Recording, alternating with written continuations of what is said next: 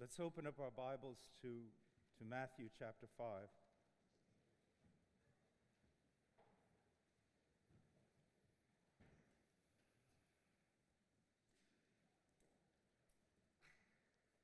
We'll begin reading in verse one. Matthew chapter five, verse one. When Jesus saw the crowds, he went up on the mountain, and after he sat down, his disciples came to him. He opened his mouth and began to teach them, saying, "Blessed are the poor in spirit, for theirs is the kingdom of heaven. Blessed are those who mourn, for they shall be comforted. Blessed are the gentle, for they shall inherit the earth. Blessed are those who hunger and thirst for righteousness, for they shall be satisfied. Blessed are the merciful, for they shall receive mercy. Blessed are the pure in heart, for they shall see God. Blessed are the peacemakers, for they shall be called sons of God. Blessed are those who have been persecuted for the sake of righteousness, for theirs is the kingdom of heaven. Blessed are you when people insult you and persecute you and falsely say all kinds of evil against you because of me. Rejoice and be glad, for your reward in heaven is great, for in the same way they persecuted the prophets who were before you. You are the salt of the earth. But if the salt has become tasteless, how can it be made salty again? It is no longer good for anything except to be thrown out and trampled underfoot by men. You are the light of the world. A city set on a hill cannot be hidden, nor does anyone light a lamp and put it under a basket, but on the lampstand, and it gives light to all who are in the house. Let your light shine before men in such a way that they may see your good works and glorify your Father who is in heaven." Let's pray.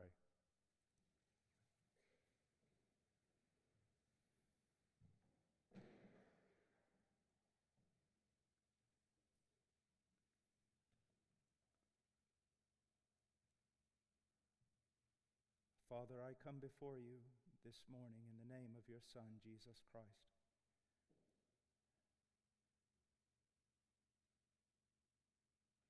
And I ask that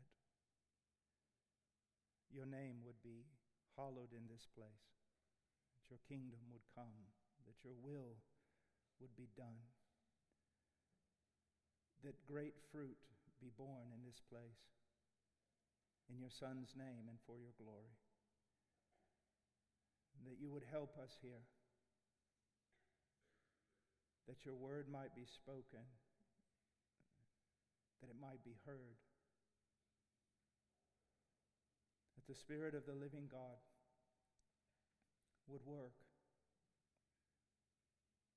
that young men and women might be changed.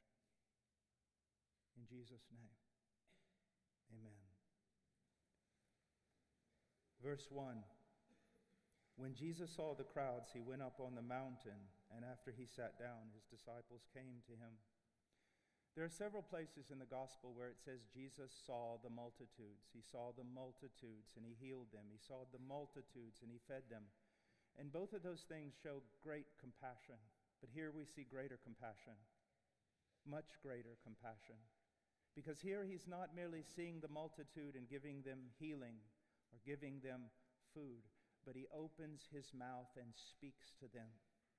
Your greatest need and the world's greatest need is to hear the word of the living God. There is nothing greater than that. And I know that you and I know that in theory, don't we? But in practice, it's quite another thing. As a matter of fact, God is going to spend the rest of your life seeking to teach you this very thing. You are going to experience trials and tribulations and strong winds blowing against you, all with one purpose: to teach you that the Word of God is more necessary than your breath. I know you know that, but do you live that? Was the Word more important this morning than breakfast? The greatest thing God has ever given us, outside of the personality of his Son, is his Word. And it must be cherished. It must be seen as the greatest, greatest gift. When Jesus saw the crowds, he went up on the mountain. Now, it's unusual that he would use this kind of language. We see that Matthew is writing in such a way to present a great truth to the Jews. You see, whenever the Jews heard the word mountain, there was only one mountain that came into their mind. It was Mount Sinai, where God, in a sense, came down and mediated through angels, gave the law to Moses. Their whole world, their whole culture, their own private lives were all built around that mountain. That mountain and the law that was given there determined everything. Even today, if you go into crossing through the streets of Jerusalem, even secular Jerusalem, what will you see? You will see the law that was given on that mountain. Now, Matthew is trying to redirect us to something extremely important. Now there is not one mountain, but there are two. And this last mountain actually exceeds in importance the first. It's not that the law is being mediated through angels and handed down to a man now. Now God has come down on the mountain to speak to his people. And that is why I tell you that the Sermon on the Mount, the Beatitudes, is one of the most neglected texts in all the Scriptures. Is your life built around these three chapters in the same way that the Jewish culture, world, individual built their life around the law? This is so important. I cannot exaggerate the importance of Christ's teaching here. Now, when it comes to a relationship with God, we only enter into that relationship through the cross of Jesus Christ, not through following any teaching, but obeying the gospel of repenting and believing. And it is that same cross that also provides the incentive and motivation of our life. We are Christians because Christ died on Calvary. We love him because he died on Calvary. We serve him through the long years of our life because we are absolutely incarcerated by the love of God manifested on Calvary.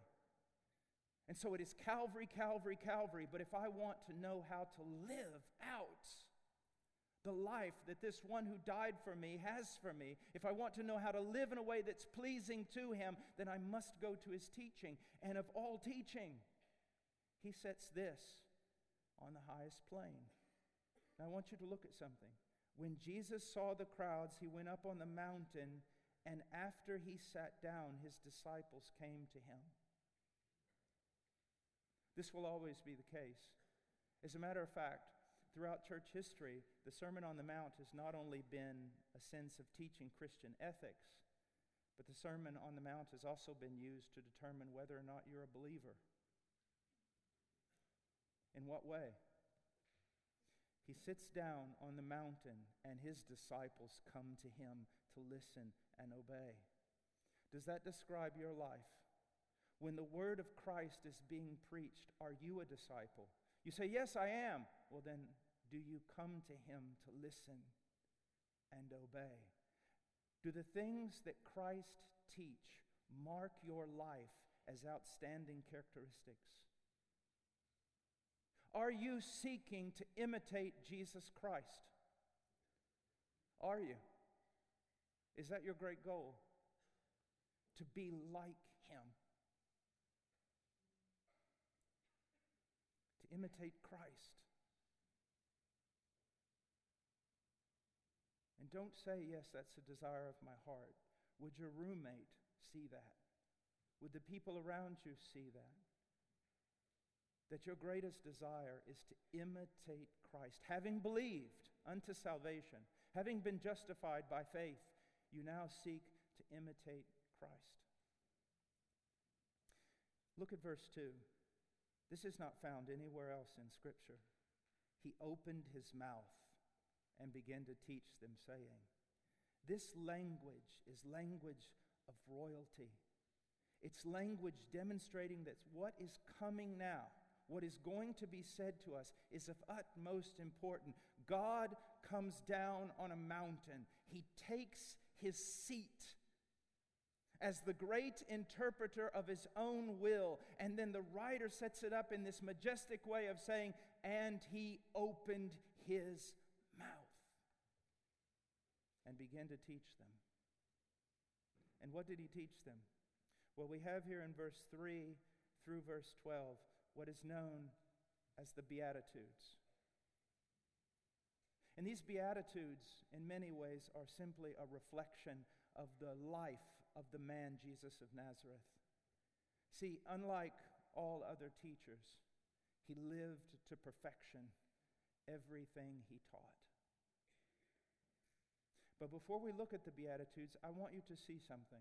Oftentimes, when we interpret Scripture, we segment our interpretations. We categorize different portions of Scripture, and we do not see that they are all linked together.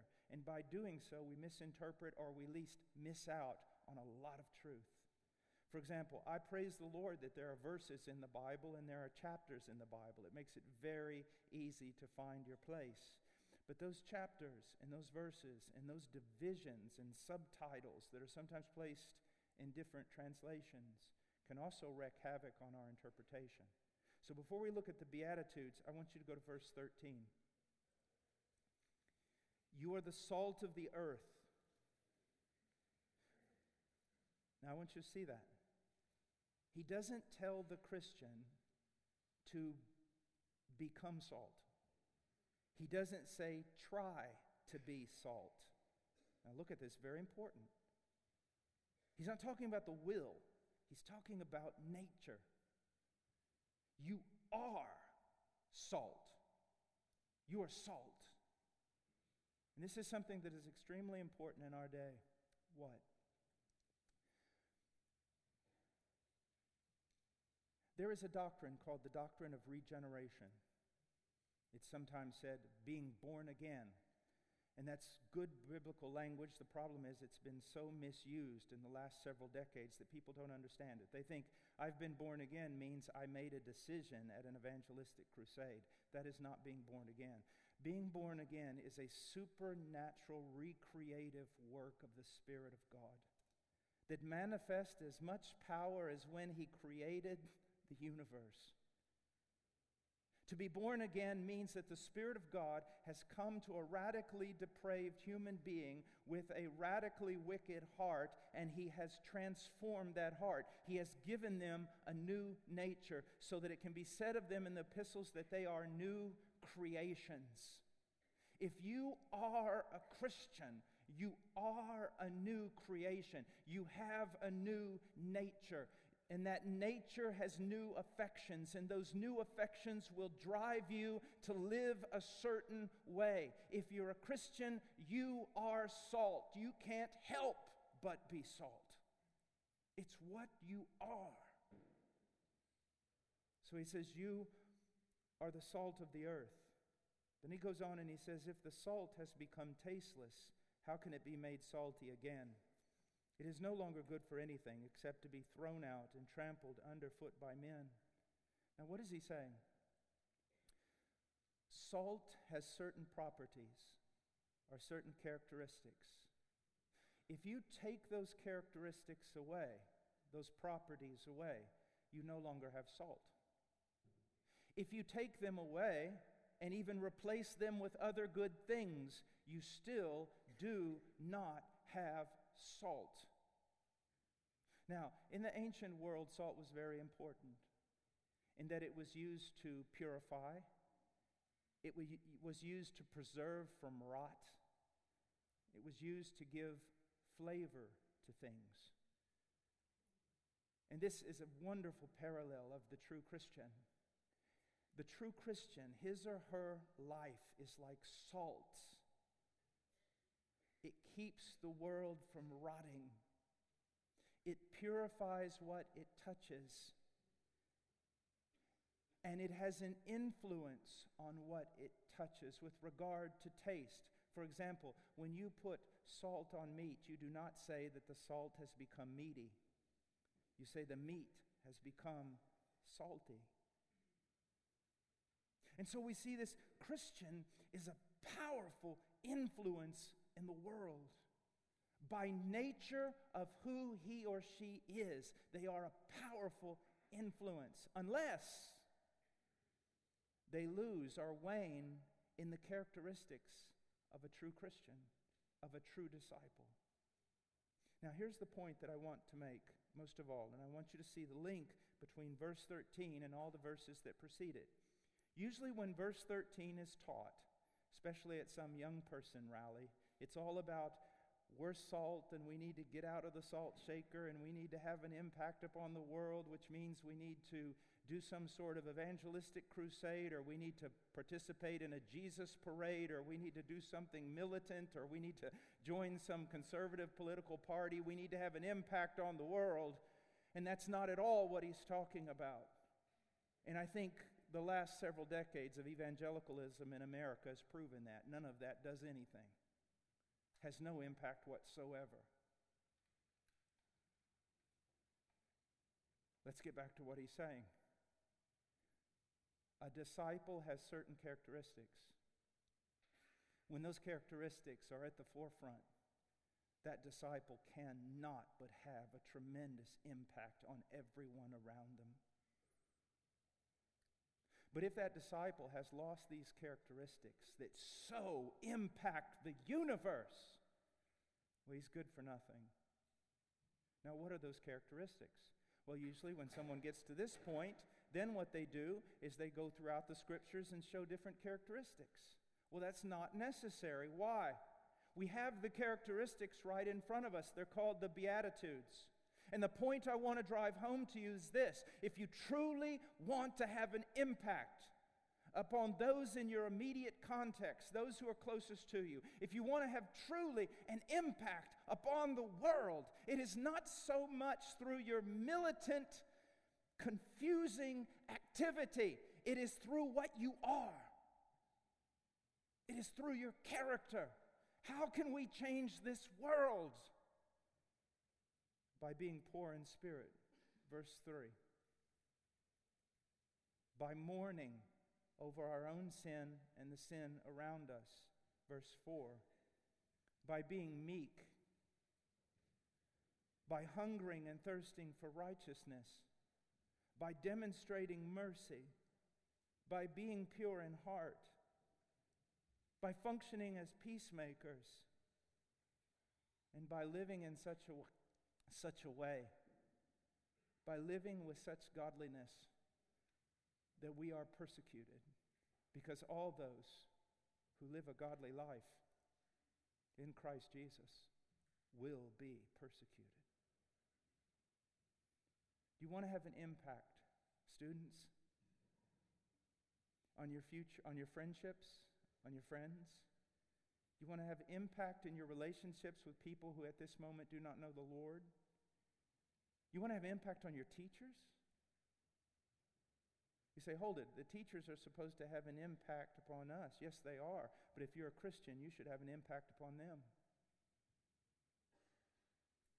Do you want to have an impact upon your future husband, future wife? Do you have an impact upon your children? Do you want to have an impact upon those with whom you enter into maybe business dealings? Do you want to have impact as a doctor, as a scientist, as an accountant? Do you want to have impact as a physiologist? Do you have an impact upon even the person at the counter at Walmart? This is your road. This is it. I have done my share of preaching all over the world. And without preaching, there is no advancement of the kingdom. But character. Imitation of Christ. Never forget, it's not enough to have the Puritan theology. You need to have the Puritan piety. It's not enough to just have good theology or orthodoxy. You must have praxis. And in order to have praxis or practice, you must have character. What does it mean to truly be a man in this effeminate world? imitate Jesus. What does it truly mean to be a woman in this masculine world? To imitate Jesus. And how do we do that? He opened his mouth and he taught them, saying.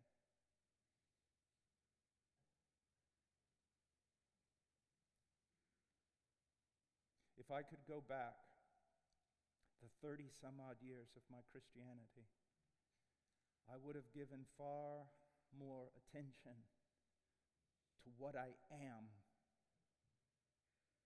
Yes, what I am is, is greatly dependent upon what I know, but I would constantly have put it before me. It's not what you know or even what you say, but what you are. What you are.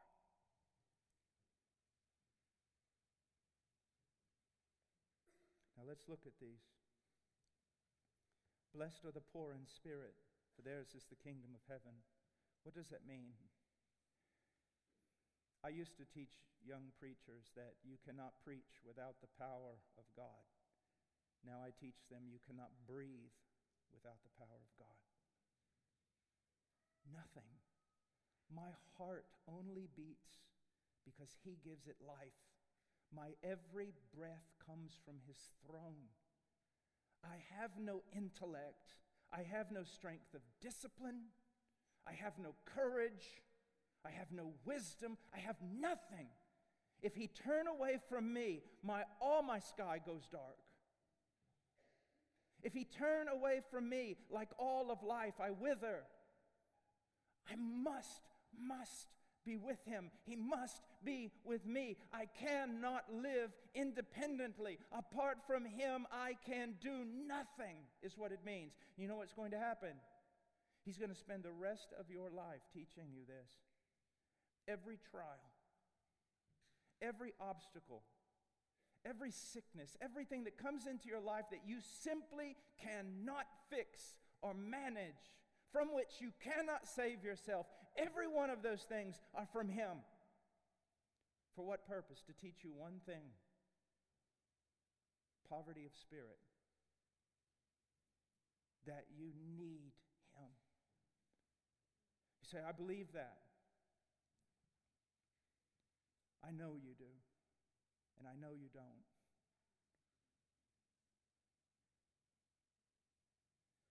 If I'm truly impoverished in spirit, will I not cling to his word? Will I not seek to saturate my life in every word of the counsel of God? And if I don't do that, then maybe I don't understand poverty of spirit. If I am impoverished in spirit, will I not live a life of prayer? Prayer. I'm amazed as I was reading through this morning, John fourteen, fifteen, and sixteen. It talks about all the great works that we would do and the fruit, and every time it's related to prayer. You'll ask in my name. You see, that tells us if we're impoverished of spirit. Blessed are those who mourn, for they shall be comforted. Now, how does that fit in with the fruit of the Spirit is love, joy? One of the chief characteristics and mark of the Spirit-filled life is joy. So how does that fit with blessed are those who mourn? Well, it's, it's an interchange. It's an amazing cycle. The more I know God, the more I see myself in the light of that knowledge. And the more I see myself in the light of that knowledge, the more my sin is exposed, and the greater is my mourning. And yet that mourning and that repentance is not unto death, but unto life, because with that revelation of the holiness of God also comes a greater revelation of the grace of God in the person of Christ. And so my mourning is turned to joy. And in the end of my life, when I'm an older man than I am now, hopefully this you will see in me: a greater degree of brokenness and mourning than when I first began, and at the same time, a greater degree of joy than I could have ever imagined when I first began. They both dwell together in the same person. But now my joy is not based upon my performance, but it's based upon the grace of God and the person of Christ, the finished work of Christ on my behalf. Oh, what an interchange. What an interchange. True joy. True joy. And the more that we see God, the more that we know Him, the more that we will see the vileness of our own generation. And our generation is vile. The world that we live in today has cut the rope like a wild dog in the yard, running unrestrained. And God in His judgment has turned this country over to its own lusts. And apart from un, some unprecedented work of grace, you'll see nothing but greater and greater darkness. And I know you see that, but you don't know how much it impacts you, how much it influences you. I'm astounded at times how I can listen to college students, Bible students, seminary students, and how they'll talk about Edwards and Whitfield and prayer and everything, and then with the same voice go, and are you going to go see that movie this weekend? That that's a pile of filth. And they don't seem to see that you, you can't have both those things.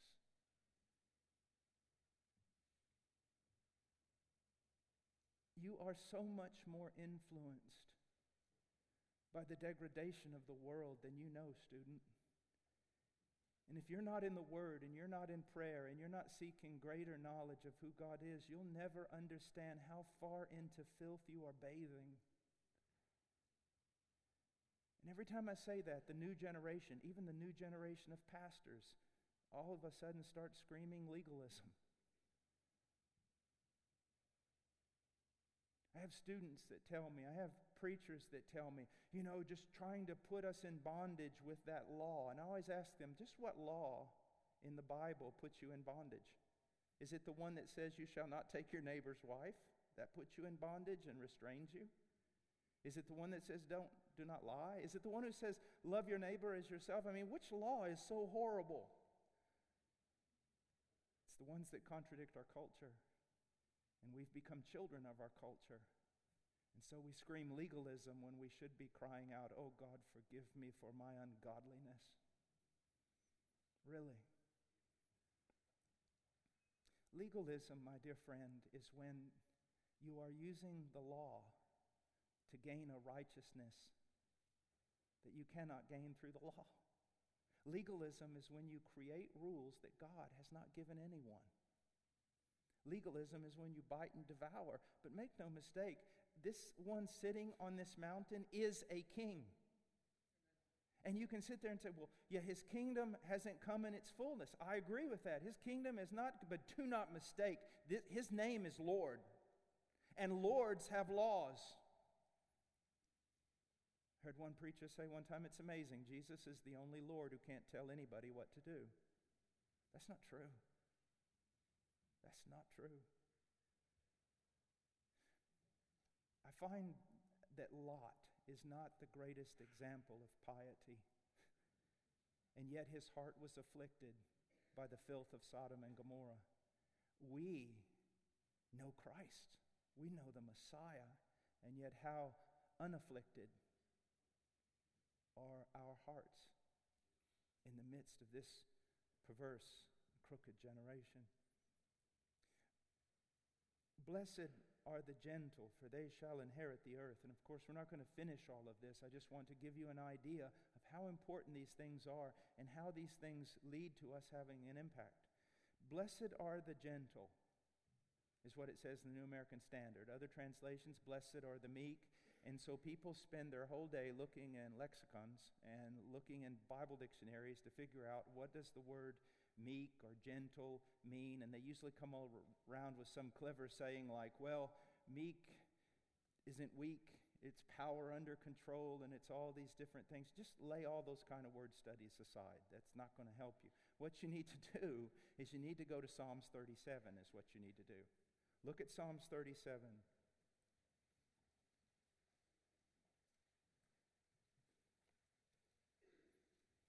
Verse eleven.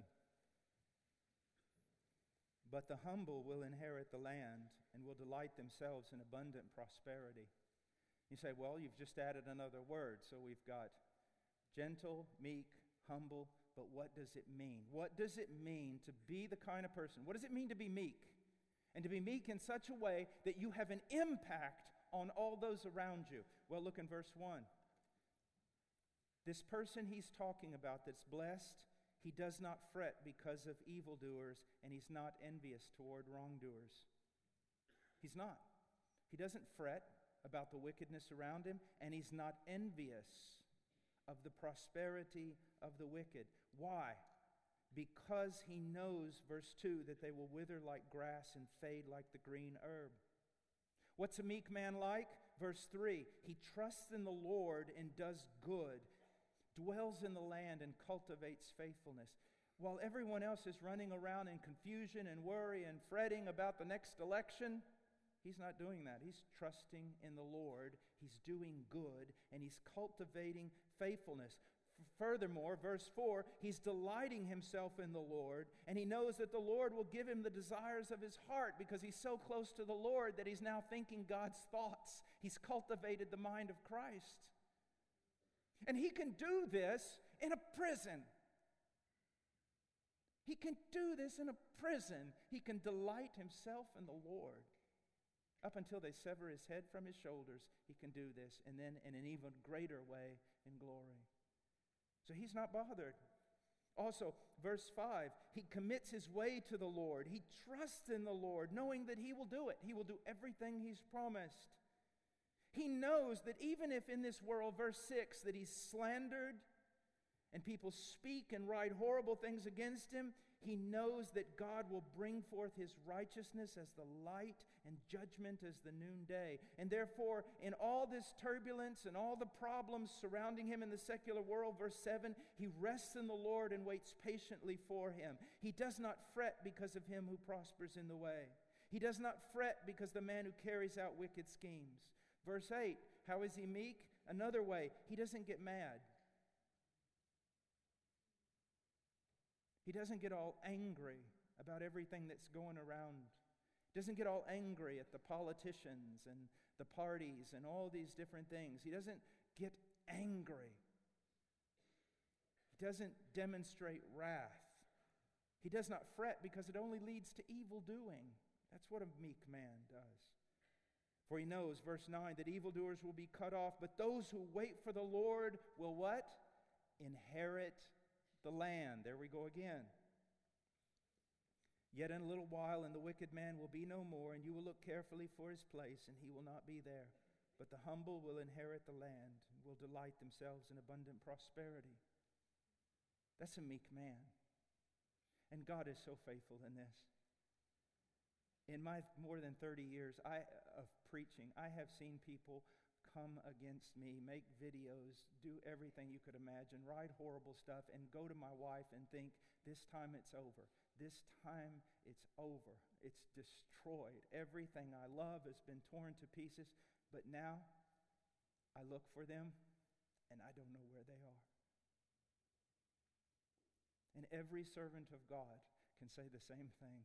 So many attacks, so many battles, so many hardships, and yet after you pass through them, you look again, and where is their place? They're not here anymore.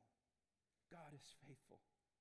God is faithful. Blessed are the meek, the gentle, for they shall inherit the earth. And then verse six, blessed are those who hunger and thirst for righteousness, for they shall be satisfied. Do you hunger and thirst? You're thirsty, you're hungry for righteousness. There's a story about a football coach, and I don't use many illustrations, but this is a good one. Guy came to him and said, I want to play pro football. I want to play pro football. He said, okay, meet me at the beach. Meet me at the beach tomorrow morning in your swim trunks. So he shows up at the beach. This big, huge football coach said, let's wade out in the water. They wade out in the water. Let's wait out a little further. Wait out a little further. Are you over your head now? Yes, I'm over my head. I have to swim. Good. The football coach grabbed him by the shoulders and just sunk him down into the water and held him there. Seconds go by. Seconds closing in on a minute now.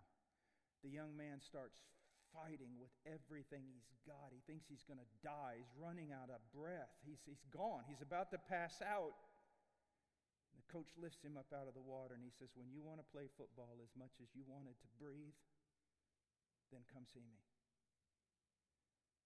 Do you hunger and thirst for righteousness? I'm not talking about having your little quiet time for twenty minutes and then checking the box and saying, I'm okay today.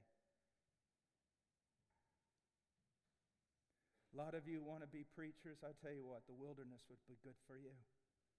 How many of you have just gone out in the woods or desert or whatever and stayed there for days crying out to God and throwing rocks at the gates of heaven?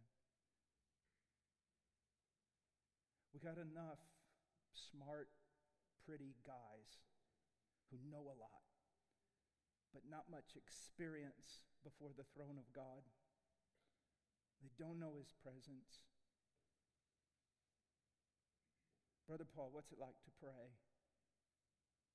Well, sometimes it's being like led by still water, and sometimes it's like bending your knee three feet away from an F five tornado. Seeking Him in His Word, seeking Him in prayer. I must have You. I must know You. You must change me. You must fill me. You must empower me, or I die. Food I hate. Water I know not longer, any longer need. Give me You. I must have You. I must be better. I must be different. I must be changed. Make me useful or kill me.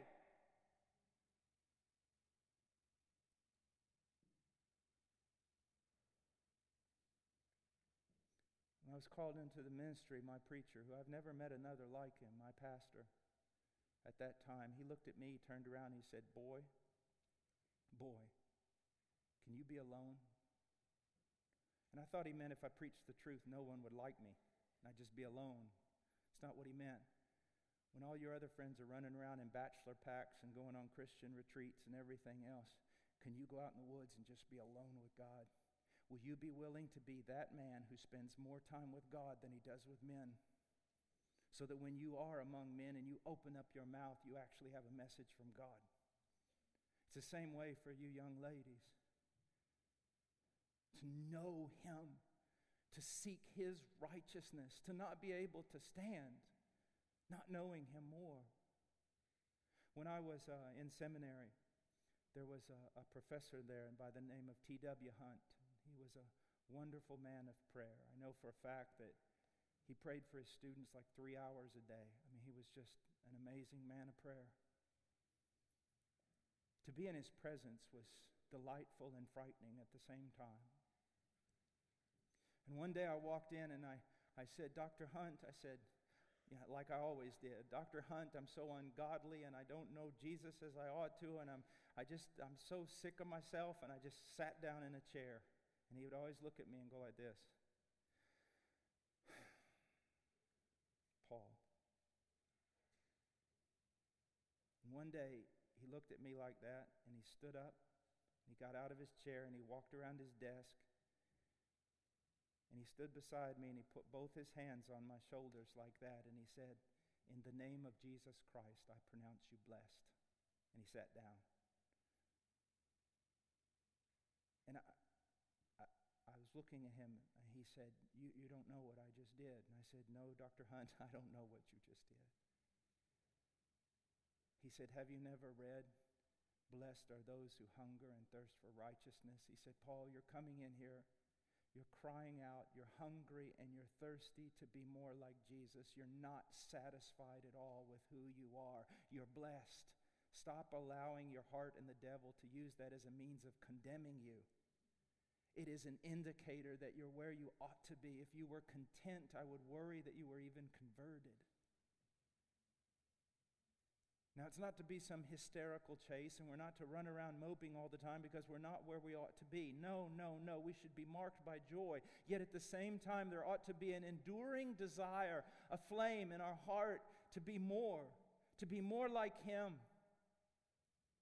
Everyone wants to grow in the ministry. What we need to do is grow in our imitation of Christ. We got all kinds of guys that are willing to take front stage on the platform. How many do, men and women do we have who are willing to hide and seek God?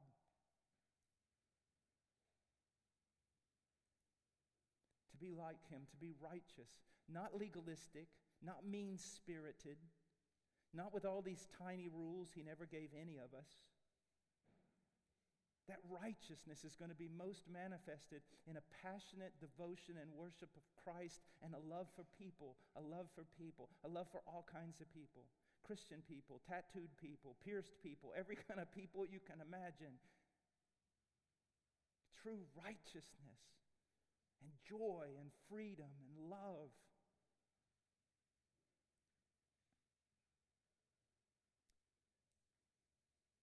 Just quickly, blessed are the merciful. This shows right here that there's no such thing as Christian perfectionism. Why should we ever be told that we ought to be merciful? We who have received such mercy, we who have, who killed the Son of God, have received so much mercy. How could we ever withhold mercy from anyone? Remember one time I was preaching, and almost in, before the sermon ended, this lady just ran up the aisle, and she fell down on the steps of the platforms, weeping hysterically, and I knew what she had done. She was a very evil woman. I'll never forget this. Very evil. She had done a lot of horrible things, even to people in the church. And I walked down there. I put my hand on her, and I prayed for her, and afterwards people came to me. The Pharisees came to me. How could you do that? How could you do that? How could you even touch that woman? I said, because if there's no mercy for her, then we all go to hell. We all go to hell. Blessed are the merciful, abounding in mercy, abounding in mercy. Blessed are the pure in heart. That doesn't mean some sort of, I don't know, uh, monkish piety. The idea here is unalloyed heart. A heart, now listen, with no competing loyalties.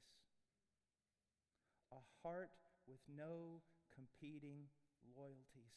That your loyalty is to Him. Blessed are the peacemakers, for they shall be called the sons of God. We are bridge builders. We are. We, we seek to bring peace. Peace between God's enemies and, and God. Peace between the people of God when there is friction. We seek always to bring peace. We are willing to work for peace. It doesn't mean we're a pacifist. We'll work for fe- peace. We'll fight for peace. And we will be maligned and misunderstood in order to bring peace. Peace with truth. And blessed are the persecuted, for the sake of righteousness. Being persecuted not for the sake of our politics, being persecuted not for the sake of our little nitpicky rules that we have formed around ourselves that insulate us, not persecuted for being belligerent and trying to force things on people in a conversation, but persecuted for righteousness. And this word here is not just that you witnessed to somebody and they got mad at you on the street or tried to hit you. This idea here is men and women who are marked by persecution. You can look in their faces and you see. And I'm going to end this with just an illustration and a prayer request. We have to leave. Is this.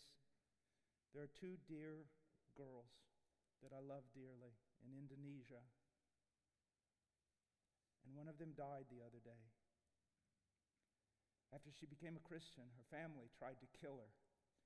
Then they thought they would put her to good use. When the mother had a coma, they locked her in a room. And she lived there for several weeks in that room taking care of her mother, but was only allowed to eat what her mother would throw up.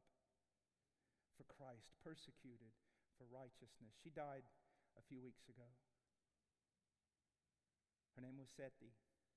She's about this tall, skinny as a rail. Her teeth went in every direction. Her eyes just bulged out of her head. She was a beauty queen. She was a beauty queen. Persecuted for righteousness. She and another girl, who I'm not going to mention her name, went up to a village to preach and to live in that village because couldn't find a man who was brave enough to go. And now the, the last girl is there by herself, serving. And since her friend died, people see it as the judgment of God, the judgment of Allah upon her. So now the townsfolk came against her the other day. I just got news. They came against her. They were going to do horrible things to her. Here's what happened. The girl who died, her father, who was the one who persecuted her, ran out the door, stood between this missionary and the crowd with his machete and said, "Anyone touches this girl, I will kill them. She is now my daughter." Now, he's, he really needs to grow, doesn't he, in his Christianity?